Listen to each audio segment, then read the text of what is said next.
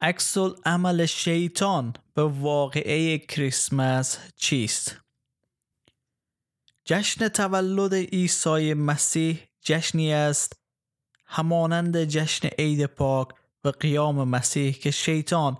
با تمام وجود و قدرت و با تمام نیروی خود و به هر شکل و عنوان و وسیله و بهانه‌ای به شدت با آن مخالفت می کند و سعی در پنهان داشتن حقیقت آن دارد چرا که در کریسمس شخصی متولد شد که سر شیطان را بر روی صلیب کوبید و تمام اعمال ابلیس و روح مرگ را به وسیله قیام از مردگان باطل ساخت. شیطان می‌داند که مسیح عیسی با تولد و صلیب و رستاخیز از مردگان